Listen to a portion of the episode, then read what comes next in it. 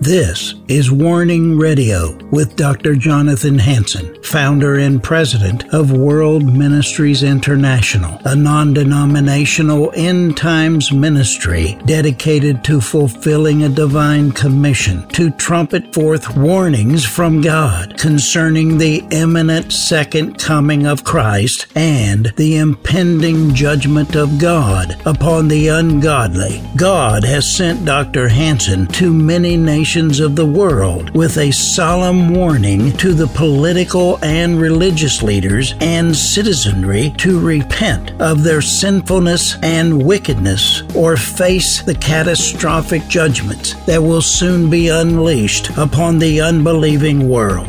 Listen now to the warnings of our compassionate and merciful Creator, conveyed through His faithful prophetic spokesman, the host of Warning Radio, Dr. Jonathan Hanson. This is Dr. Jonathan Hanson, and I want to welcome you to the Warning Radio program.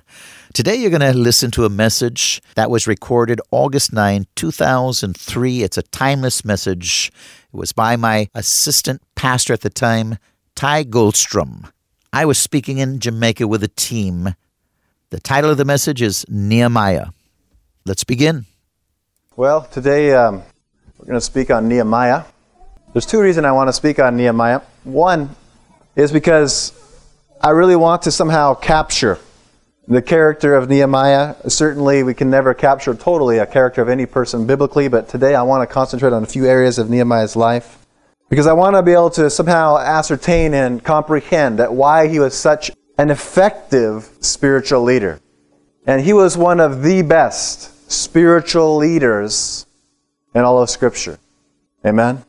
And if you can capture and somehow obtain and somehow study for the goal of allowing that knowledge to travel from the head down to the heart to cause change. I believe that the Lord can use you in more dynamic ways to lead others. And I also want to launch our mindset for the next class. Now, I haven't even peered into the book or the syllabus about what Dr. Cottle is going to teach, so I don't know how much of the character of Nehemiah he's going to cover. I'm imagining as he works through the book, he'll certainly at times talk about the character of Nehemiah. But I don't think he'll do it, as far as I understand, from just looking at the character period. And I want to be able to capture Nehemiah so that when we were working through this class, when you read the book by Dr. Cottle and we go through the 10 hours of lecture, that you have already kind of a mindset about who Nehemiah is and some of the attributes that he had. Because these will be critical, I believe, and to capture what the Spirit of God is saying through the book of Nehemiah. I'm going to start today. Guess what book I'm going to use? The book of Nehemiah. Now, I promise today that I will not teach more than about 20 minutes, but I'll preach for an hour. Amen? If you listen closely, you will understand. We all know that Nehemiah was a tremendous leader, but we got to understand that it's more than just saying Jesus was a great leader, or Nehemiah was a great leader, or Moses was a great leader. We got to figure out why they were great leaders. We have to understand these things because when we start understanding them, you can apply that truth and overlap it onto your life and see where you need to improve on. See what areas fall outside of that scriptural realm. And if you yourself know, and I'll get into leadership a little bit and about the whole concept of leadership, but I really want the Spirit of God to today, and not just today, but as a catalyst today, today forwards, especially those people who are taking the class on Nehemiah, I really want you to understand the person of Nehemiah. Because though it's awesome, and we will study, I'm sure, the building project of Nehemiah, we'll talk about all the areas in how many chapters? 14 chapters or whatever of Nehemiah. And I know Dr. Cottle will cover those greatly. But today I just want to talk about a few of the attributes of Nehemiah. Because then you will see why the Lord chose him. Then you will see why he was successful. And then hopefully we can take that teaching opportunity and we can make it into a preaching opportunity where you yourself can now take these attributes. You yourselves can see the character, apply it to yourself, and ask God to help you. First of all, we got to say that Nehemiah was a man of prayer, amen? And I say this is because this is foundational. Because if you are not a man or a woman of prayer, then everything else beyond that is immaterial. Now, we're going to talk about Nehemiah and Nehemiah's courage, Nehemiah's sensitivity, and identifying himself with the people. But unless you are a man or a woman of prayer, then you will never obtain the other attributes of Jesus Christ. Because we know that it's only by the power of the Holy Spirit that sanctifies us, that changes us, that fluence from outside, the Spirit of God coming and transforming the inside. That's how we have the attributes of Jesus Christ. Amen. And so we have to understand that today is a day to say and ask ourselves, Am I a man or a woman of prayer? And it's not a question where you have to think about it. It's either yes or no. Either you are a person of prayer or you're not a person of prayer. Hopefully, if you're not a person of prayer, today you're saying in your heart, I want to be a person of prayer. Amen?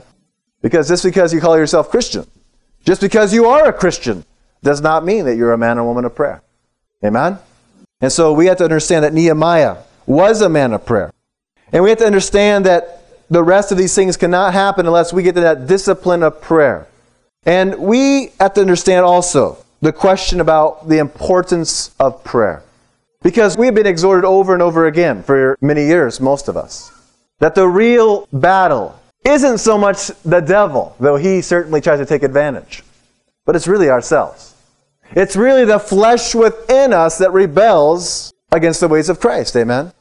In the garden, it wasn't just a matter of there was a serpent in the garden or the devil was in the garden. It was really the flesh of Adam and Eve that was tempted, yes, but in themselves they had the wickedness to want to sin. The book of James tells us that we cannot say that God tempts us, amen? So we cannot blame the fall of man or the fall of Wayne or the fall of Ty or the fall of anyone directly on Christ. But it's only when we're tempted in our own sinful nature, the old lust within us, finds fruition and wants to sin. Amen? The great contamination, I believe, of church leadership is fleshly ambition.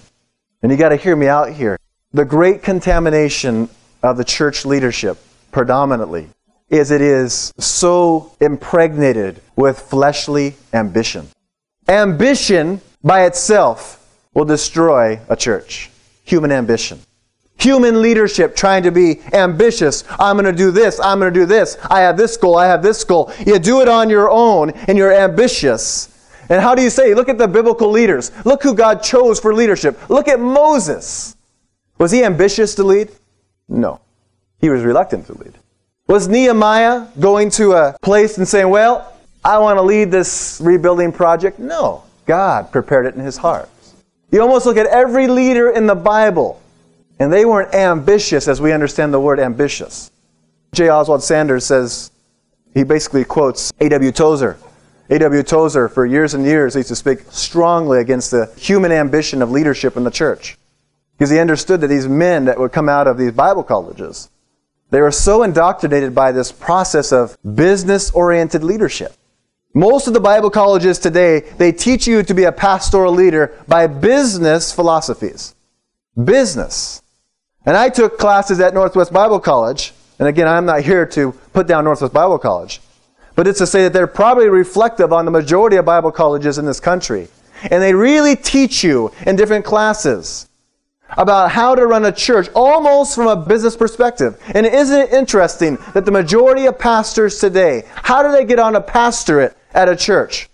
Well, they go to that Bible college. And what do they do? They have an interview. Amen? I have friends that are in leadership today, that are in churches today, that are pastors. And many of them with the very same story. They were in Bible college, they got an affiliation with a church. The church leader said, Well, you're graduating this year. Why don't we go out? They have a couple hour lunch together. They talk about your resume, what you done, and then they decide if you're going to hire or fire you. You know what I'm saying? That's how they decide who's going to be the leaders of their churches. That is the norm of the majority of churches in America today. Now, that's not biblical, amen? Biblical is to know who those who labor among you. And you cannot know a man or a woman in a couple hour interview. You can fool anyone for a few hours or a few days. Anyone can write a nice resume. And anyone can get good letters of recommendation, amen? How many people have gotten a bad letter of recommendation? You don't go to the person who's going to write you a bad letter. Everyone's got three or four people in their camp, you know? But this is how the church does it. This is how the church defines its leadership. And they wonder what the problem is with the singles group. they wonder what the problem is with the youth group. What's going on with it? There's this, it's, it's spiritually dead. You know, I was a part of a church that had a singles group, and I was a part of it for about four or five years, and it never grew. It was always the same size. It would like this, but overall, four or five years, exactly the same. And I believe it's because of a lack of spiritual leadership. And again, you got to define the difference between natural leadership and spiritual leadership. And we have to get out of the mentality of the natural mind. Now, a lot of things overlap. There's a lot of things that are in common with spiritual leadership and business leadership. But there's a lot of things that are different, amen? I want to highlight a couple of those today. And I'll even write them down for you. I'm going to put two columns here, and I'm going to put natural here and spiritual. The natural leader is self confident. Isn't that true, though? When you meet a person that's a leader and is a good leader, they usually have a lot of confidence in themselves. They've seen their successes in the past, and those successes of the past propel them to successes today and tomorrow. They are self confident. A spiritual leader is confident in God, confident in Jesus Christ. And then, really, what typifies this, when I think of confidence, a spiritual leader of confidence, I think of Paul.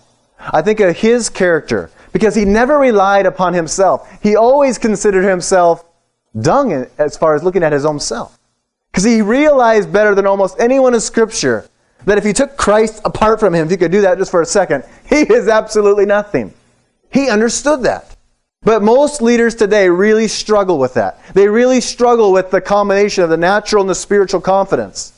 And it's so easy when the Lord starts working through you and you start seeing signs and wonders, you start seeing good sermons, all of a sudden, this thing will challenge you self confidence. Where to pretty soon, you think you can go out and do a good sermon, however you want to define that, or you can do signs and wonders without the confidence in Jesus Christ. And there's a lot of leaders today that are doing that. Do you know that you can have signs and wonders in your ministry and have very little confidence in the Lord? The Lord can use you to do signs and wonders. There are many ministers today that spend hardly any time with Christ, but the Lord still has signs and wonders through them. But we must be called to have a confidence in God and not in ourselves. Second of all, a natural leader. If he wants to be successful, he has to be a person who knows man. And so, a leader in the natural realm, if you go to a big business and you talk about how you're going to be successful, one of the things it's about who you know. Amen? It's all about who you know. It's true all the way through schooling and stuff. I mean, to get into some of the nicer schools, it's all about who you know. It's all about who you know. What connection do you have? If you can get an inside connection, then you have more leadership, you have more ability. It's all about who you know. But the spiritual man not only knows man, it's not wrong to have affiliations in ministry, amen? It's not wrong to have affiliations in your Christianity. But not only do you have the confidence in knowing man, but you know God. And that only comes through relationship with Jesus Christ. And that's key. The third area is that a natural leader makes his or her own decisions. And that makes sense because if they don't have a Jesus Christ in their life, if they deny the lordship of the Jesus Christ, then they themselves are the center of the world, humanistic. They themselves, the rational mind, they're the one that makes decisions. But we know as Christians, we are called to find, seek, and find God's will. The natural leader is, and we talked about this already, ambitious. And many people, they think of ambitious, they think, well, it's okay to be ambitious. But I'm really trying to make this distinction between natural ambition. The ambition of a man or a woman to be successful can be very tempting to sin the alluring part of having a successful ministry can be very tempting. And you read all over again, and pastor could probably repeat it over and over again. When people come together in pastor's conference, what kind of natural things do they talk about? They talk about how many people did you have in your church last week? Amen? How many pastors do you have on your staff? I mean, this happens over and over again. This is not like the 1 out of 10. This is like the 8 out of 10. They're caught into these numbers thing. What are you doing for the Lord? What gifting do you have? They're caught into natural ambition. They're caught into success, how the world defines success. And the world defines success based on what? Based on numbers, right? It's all about numbers. It's all about how much money you have. It's all about how big you are.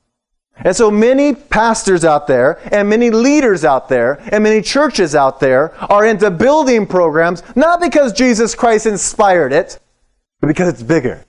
Amen? It's the glass cathedral. And I use that more symbolically.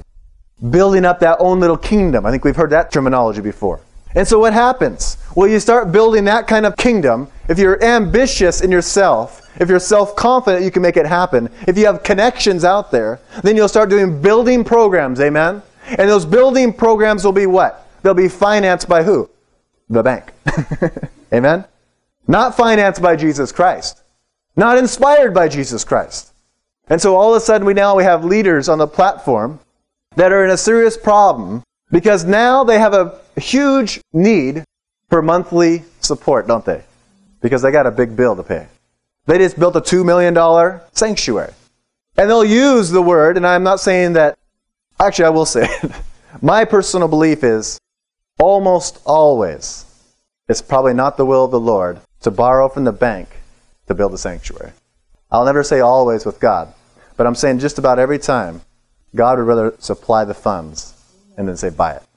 So I'll never say always, but I'm saying almost every time I believe it's the will of Jesus Christ for faith to arise that He can bring in the blessing. But instead of having trust in Jesus Christ, they have trust in who? Bank of America. I know I can get a loan for $2 million. Takes no faith. Self confident. Knows man. I know Bank of America real well. This happens though, my friends. This is, this is daily church right here. This is how the majority do this thing called church. Where do they learn these tactics? Well, it's, it's business, isn't it? And so, if you're going to be a successful pastor in the eyes of the world today, you better understand how to do these things. So, the natural leader or the natural church or the natural Christian is ambitious, where the spiritual leader is self effacing, well, that's to say, modest or unassuming. You know, when we look at Jesus' ministry, he wasn't his first and foremost ambition was not numbers, was it? He wasn't all about numbers. If he was about numbers, he would not have preached those sermons.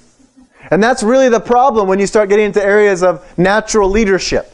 Unlike Nehemiah, again, remember, we're talking about Nehemiah, and many of these areas, all these areas apply to Nehemiah. But I really want them to apply to us. Because I think we really need to be transformed in our mentality and our mind about what it really looks like to be a spiritual leader. Because what happens is when you get into these areas, and now all of a sudden you have a church and you're called pastor and you have a $2 million mortgage. Now you have a conflict of interest that you've just created for yourself. Because the very people that you're looking at, that you're supposed to be correcting and rebuking, and if they're in sin and they won't repent, kicking out of your church, they're the very ones that need to pay this $2 million mortgage. That's a huge problem. That's a huge conflict of interest that you put yourself in by a lack of faith. Amen? That's critical to understand. If you have a conflict of interest, you better get out of it because it'll eat you alive. Next is, and this is something I'll spend a little more time on later because very important, is originates own methods. Versus finds or seeks and applies God's methods. We'll talk about that a little bit more in a second. The natural leader enjoys commanding others, where the spiritual leader delights to obey God. Now, this area right here is so crucial because really, and I'm sure every single person has always run into this, is if you're into the natural leadership and you start relying on these areas, you begin to learn very subtle ways about how to lord it over people. Amen? I see this all the time. I mean, the pecking orders that are out there. I mean, I'm always in the middle of the pecking order, especially in medicine. There is a huge pecking order in medicine. Huge. And it's so huge that you constantly hear people talking about where they're at in the pecking order. Amen? And how do they define about where they're at in the pecking order? Well, it's about authority and it's about money, isn't it? I'm not trying to pick on anyone here, but what do they call an LPN? They call themselves a low paid nurse. Why? Because that's how they judge authority, that's how they judge their place. Who makes the most money in medicine? Doctors make the most money. And they, I mean, if you've ever worked with a doctor, I am so pleased about where I work because really I don't have to deal with this because almost everyone in my clinic is a Christian. But you know the majority of people out there that are doctors? My mom works with secular doctors, and I tell you, they can be some of the most arrogant, self confident, make your own decisions, ambitious, originate their own methods of morality and how things are supposed to be done, and they enjoy commanding others. Oh, they love this part right here. They love it. Power. I remember studying in psychology, and if you've ever taken any psychology classes, I can't remember, and it help me out if you remember. There was a study done back, and I think it was either the 60s or 70s, where they took normal people and they made two groups out of them. One was security officers, or whatever you want to call them, the other group was prisoners. And they ran this study out for like, I don't know if it was three or four months, just to see what would happen with normal individuals when you put them in two different classes, would they start acting differently? And they started really acting differently. They started persecuting them. Because the whole situation was set up was these were prisoners, they committed crimes, you are in authority with them. You make sure they do what they're supposed to do. And they would actually start persecuting them. They did another one that had to do with shocking a person. And so they had this little sensor on their finger, and I don't remember the whole study. I don't know if someone else remembers, let me know. But they used to be on the other side of the board where you could not see the other person. And if a person got an answer wrong or did something wrong, you'd shock them. And it was funny to see that as the time progression went, they had an area of intensity where they could intensify the shock, would intensify. So you put people in power conditions with natural leadership, and they enjoy demonstrating their authority and their power. And they'll even persecute. I mean, look at the persecution of many Christians in different countries throughout the world. You say in your mind, you say, how could somebody possibly torture somebody? I mean, when I read that book on history of Christianity in America, I believe it was in, it was in part one.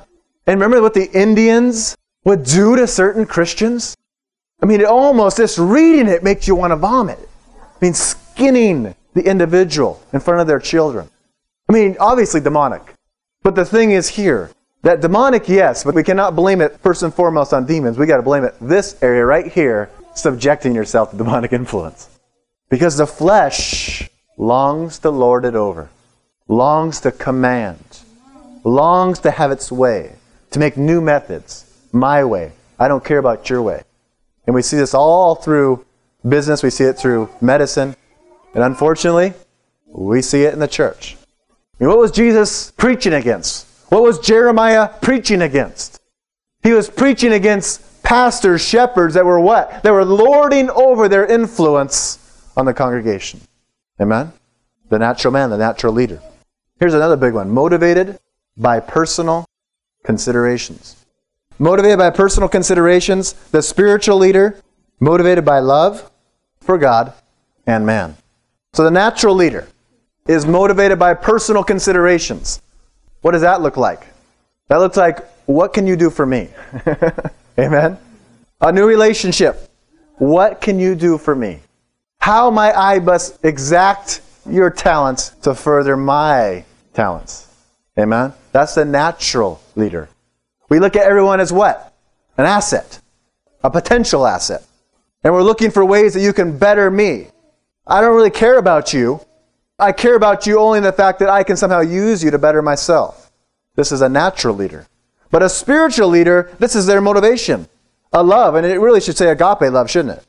Agape love for God, which again always comes from God. We only can return agape love because we received it first.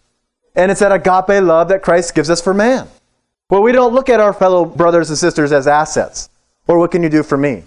There is a lot of churches out there that when new people come in the door, all the leaders are right to them. How can I plug them in? But again, this is not consideration for who they are as people. We are supposed to, as leaders, look at a person that comes in, see what the will of Jesus Christ is for their life, not your will. Yes, your ministry may need three or four people to help it out. And our ministry has a similar situation where we have many ministries that are run thin, don't we? But our motivation when somebody comes to this front door is not what can they can do for me. Wait a second, I can plug them into my ministry. So we, we got to be very careful as a ministry and very careful as department heads about seeing the will of Christ for somebody's life and not your will. Because it's very easy to try to get into this natural leadership tendency and say, wait a second, people judge me based on my leadership. People judge me about how good a department head I am. This gets into some of the areas we talked about today in worship about how people might perceive me. And we have a lot of strong encouragement to be successful leaders, and we should, but we got to do it God's way, don't we? And if somebody comes to the door and you say, wait a second, I'm strung thin here, this person can better me. You might not use that terminology, that's the interpretation. And you start using people, and you start looking at them after the flesh instead of after the spirit. This is a strong temptation in the church. So what happens? Well, that's fine. So now you got a person on your camp helping you out. But what happens in three or four months from now? When they're doing something that's far apart from their calling, they dry up. They're not successful. And then there's friction between the, you know what I'm saying? It never works out your way. Tune in next week as Dr. Hanson will share parts two and three of Pastor Ty Gallstrom's message, Nehemiah.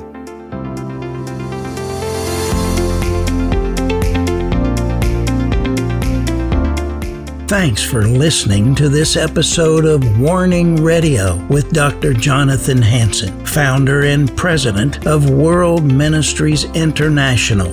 Warning Radio is a listener supported program. We need your donations in order to continue airing these Christ centered prophetic programs. Send your checks or money orders to World Ministries International, Post Office Box 277, Stanwood, Washington 98292. To donate securely by phone, call 360 629 5248. Visit our website to find other ways of giving and a wealth of information about World Ministries International and host Dr. Jonathan Hanson. The website is worldministries.org. There, you'll also have access to hundreds of previously aired radio programs, made for television videos, thousands of articles, Dr. Hanson's books, and travel itinerary. Again, the website is worldministries.org.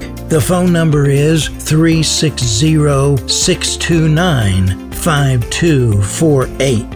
Tune in at this same time, Monday through Friday, on this radio station for the next exciting edition of Warning Radio with Dr. Jonathan Hanson. Remember, the Lord is not slow about the promise of his return, as some count slowness, but is patient toward you, not wishing for any to perish, but for everyone to come to the repentance that leads to eternal life.